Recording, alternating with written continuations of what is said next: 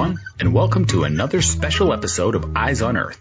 We're a podcast that focuses on our ever changing planet and on the people here at EROS and across the globe who use remote sensing to monitor and study the health of Earth. I'm your host for today, John Holt. Today, we're returning to Santa Barbara County, California to hear more from the attendees of the Landsat 9 launch. An Atlas V rocket sent the satellite into space on September 27, 2021 from Vandenberg Space Force Base. International partners and Landsat users were among those to witness the event. We caught up with Andres Espejo and Naikoa Aguilar-Amuchastegui at a Vandenberg watch site about 15 minutes before liftoff. Andres is a senior carbon finance specialist at the World Bank, where he manages funds meant to encourage developing nations to reduce carbon emissions by paying them for reductions in deforestation. Naikoa works for the World Wildlife Fund and collaborates with Andres to help countries set baselines and targets for the program. Landsat imagery is a key data source for what you'll hear them refer to as MRV, or Measuring, Reporting, and Verification of Carbon Reductions. Naikoa is the WWF Senior Director of Forest Carbon Science and MRV Lead. The background noise you'll hear includes conversations taking place nearby and the sound of NASA TV's launch coverage, which was live streaming on several monitors at the watch site. The first voice you'll hear belongs to Andres.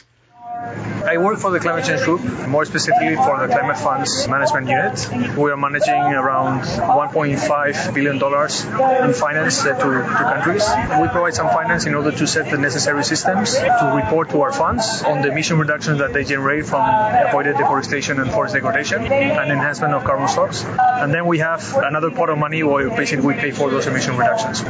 This program has been there for more than 10 years. And as you can imagine, the payments are conditional to emission reductions, and those emission reductions they have to be estimated, they have to be measured through MRV systems, measurement, reporting, and verification systems.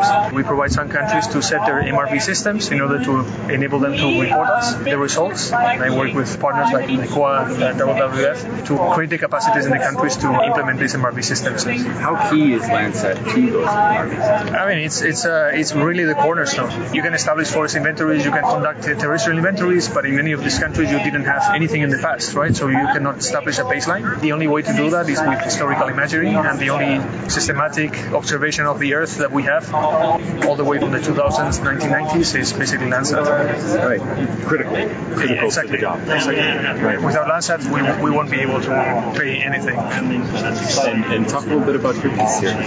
WWF is present in over 100 countries, so we have presence in most of the tropical countries, and we have long-term relationships with the governments in these countries. My role is to try to help build the technical capacities of our teams in those countries, and as well as the institutional partners, government agencies that will also work with the World Bank and other entities, and trying to figure out what the best approach that's feasible and practical. And then regarding Landsat, it's the cornerstone, as Andres explained, because it's the only sensor that has been consistently collecting the data in a comparable way that allows for an actual understanding of what is a historical pattern, what is natural dynamics versus man-made dynamics, and then what is it that we are going to do about it. That's so interesting. So you're essentially helping to build that baseline country by country. Yeah, well, yes, we try to, to discuss how those baselines are established. So the data from Landsat and how it's processed and how we enhance the accuracy of the estimates and so forth is part of the discussion. But our presence in the country also allows for us to engage in the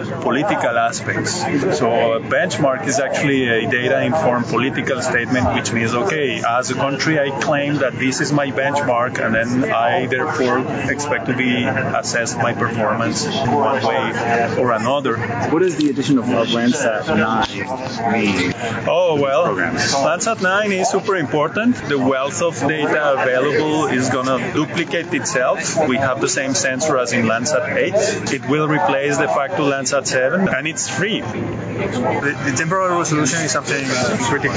Most of the countries where we provide finance is in the in the tropics, and in the tropics, basically we have many clouds. And usually deforestation is very focused in a certain period of the year, like three months. And if you only consider Landsat 8 or Landsat 7, you have very few images with clarity, which means that in certain years you're not able to report.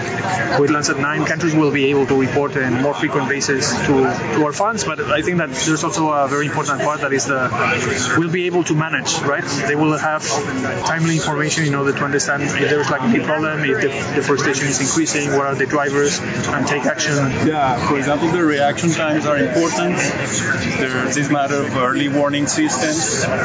Whenever an image is acquired, it can be processed almost immediately, and then uh, significant changes can be flagged. I guess that also an important thing is, is the sign that is sending. Basically, that this mission will continue for still for a long oh, time, and that there's an engagement to make this data available and so on. And, and that's also you're quite crucial because you know we cannot rely on something that in five years or ten years time will disappear. This is for the long term. That also provides confidence to countries for establishing their systems in a sustainable manner. To me, the most exciting thing is the fact that we are lengthening the record, the, the size of the record, the temporal dimension of the record. We're moving into the second half of the century of data. You can always turn back and then go back to analyzing it. Something I was not aware. I, I thought that sensor in Landsat 9 was going to be like an enhanced new generation, and I learned that it's exactly the same as Landsat 8, the OLI sensor, which is cool. I'm glad that they took that decision because one, bring more noise into the system and create uh, you know some complexities, and it will basically strengthen the capabilities of, of Landsat 8. So I was very glad to hear that. I learn every time I come to these events and I interact with the scientists. Uh, unfortunately, I don't have that many opportunities, but it's always a great thing to learn new things. And I have made uh, many contacts, and, um, and the idea is how to convey everything that I have seen or the new things that are coming from the science world to the developing world. We finished up that conversation moments before hearing this. Status check. Go Atlas. Go Centaur. Go Landsat 9. And there it is, the word to launch Landsat 9. That chant told us the launch was imminent. Here's what that sounded like. T minus 10, 9, 8, 7, 6, 5, 4, 3, 2, 1. Ignition. And liftoff. Liftoff of an Atlas V rocket and Landsat 9 continuing the legacy of an irreplaceable 50-year record on our ever-changing planet. Shortly after the launch, we spent a few minutes with Anne Bray, the Australian Embassy's Minister Counselor for Industry, Science, Energy and Resources. Alice Springs, Australia is home to one of the international ground stations that receives raw Landsat data for processing. Just before the launch, Anne was handed a mateship medallion to commemorate her home country's long-term partnership with the Landsat program. We've been collaborating for about 40 years now, including using our Alice Springs ground station to receive data. So that's been, yeah, it's been a fantastic collaboration. And we, of course, need the data desperately in Australia. It helps our farming communities.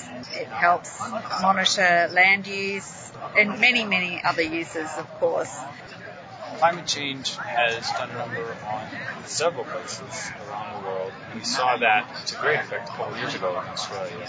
Tell us a little bit about some of the questions that we're hoping to answer using remotely sensed data and how Landsat can help.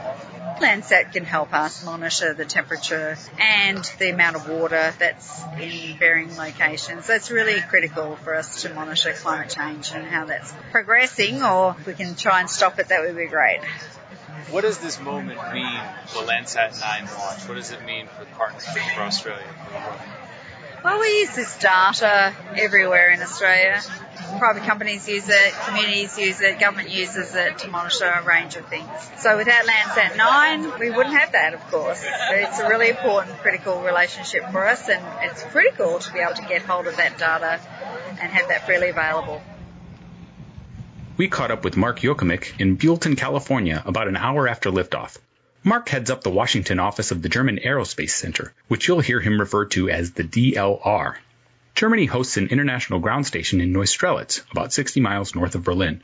Here's what Mark had to say about the value of Landsat 9 and international partnership. Well, Landsat 9 continues the 50 years heritage of data. It's always important when you look at Earth observation data to have a timeline to see changes and developments and that there are actually no gaps between the different satellites that gather the data. And so this is really a wealth of information coming from this mission and uh, it contributes to the large amount of data that's used by the scientific community, gives a great basis and also of course together for example, from a European perspective, together with European missions or systems like Copernicus and national missions coming from Germany, bringing all this data together really enables scientists and also, of course, companies to monitor changes on Earth and, of course, for companies to develop services and really applications that can be used commercially. That's really, really important. Tell us about the interplay of Landsat and these other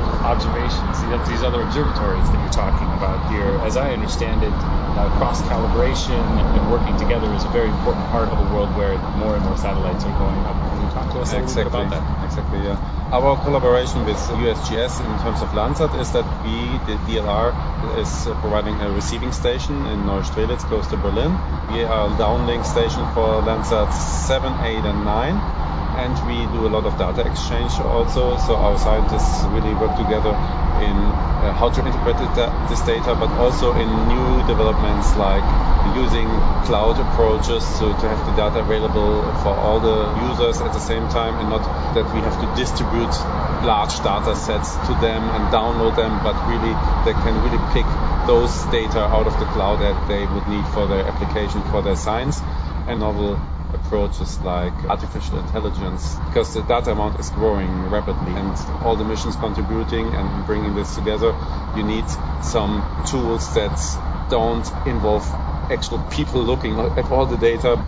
Can you give us maybe your best sales pitch as a ground station as an international cooperator what is the value that is gleaned and obviously a much more important role in Australians receiving the data, of course, we do the operations with the ground station, but we also are a scientific organization. So if we do such a cooperation with USGS, we always make also use of the data and use it for our research. So that's very important for us to have this access to this data through contributing with our infrastructure. This is really an added value for our research. Sure. And just briefly, what are some of the applications in Germany that are particularly important? And I'm thinking very recently we saw horrendous floods, yeah. flooding. What are the applications that make Landsat valuable for Germany?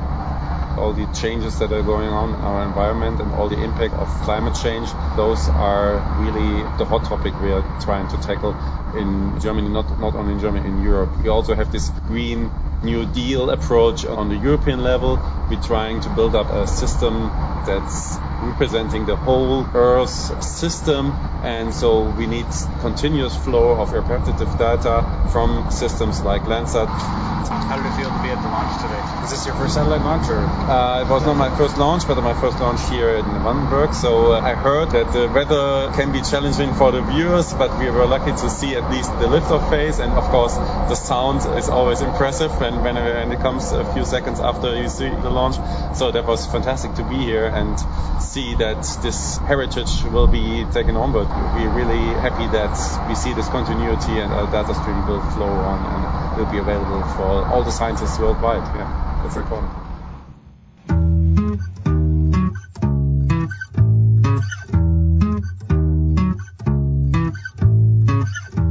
For listening to this episode of Eyes on Earth. Be sure to join us next time to learn more about satellites, remote sensing, land change, and much more. You can find all our shows on our website, usgs.gov slash EROS. That's usgs.gov forward slash E-R-O-S. You can also subscribe on Apple Podcasts or Google Podcasts. This podcast is a product of the U.S. Geological Survey, Department of Interior.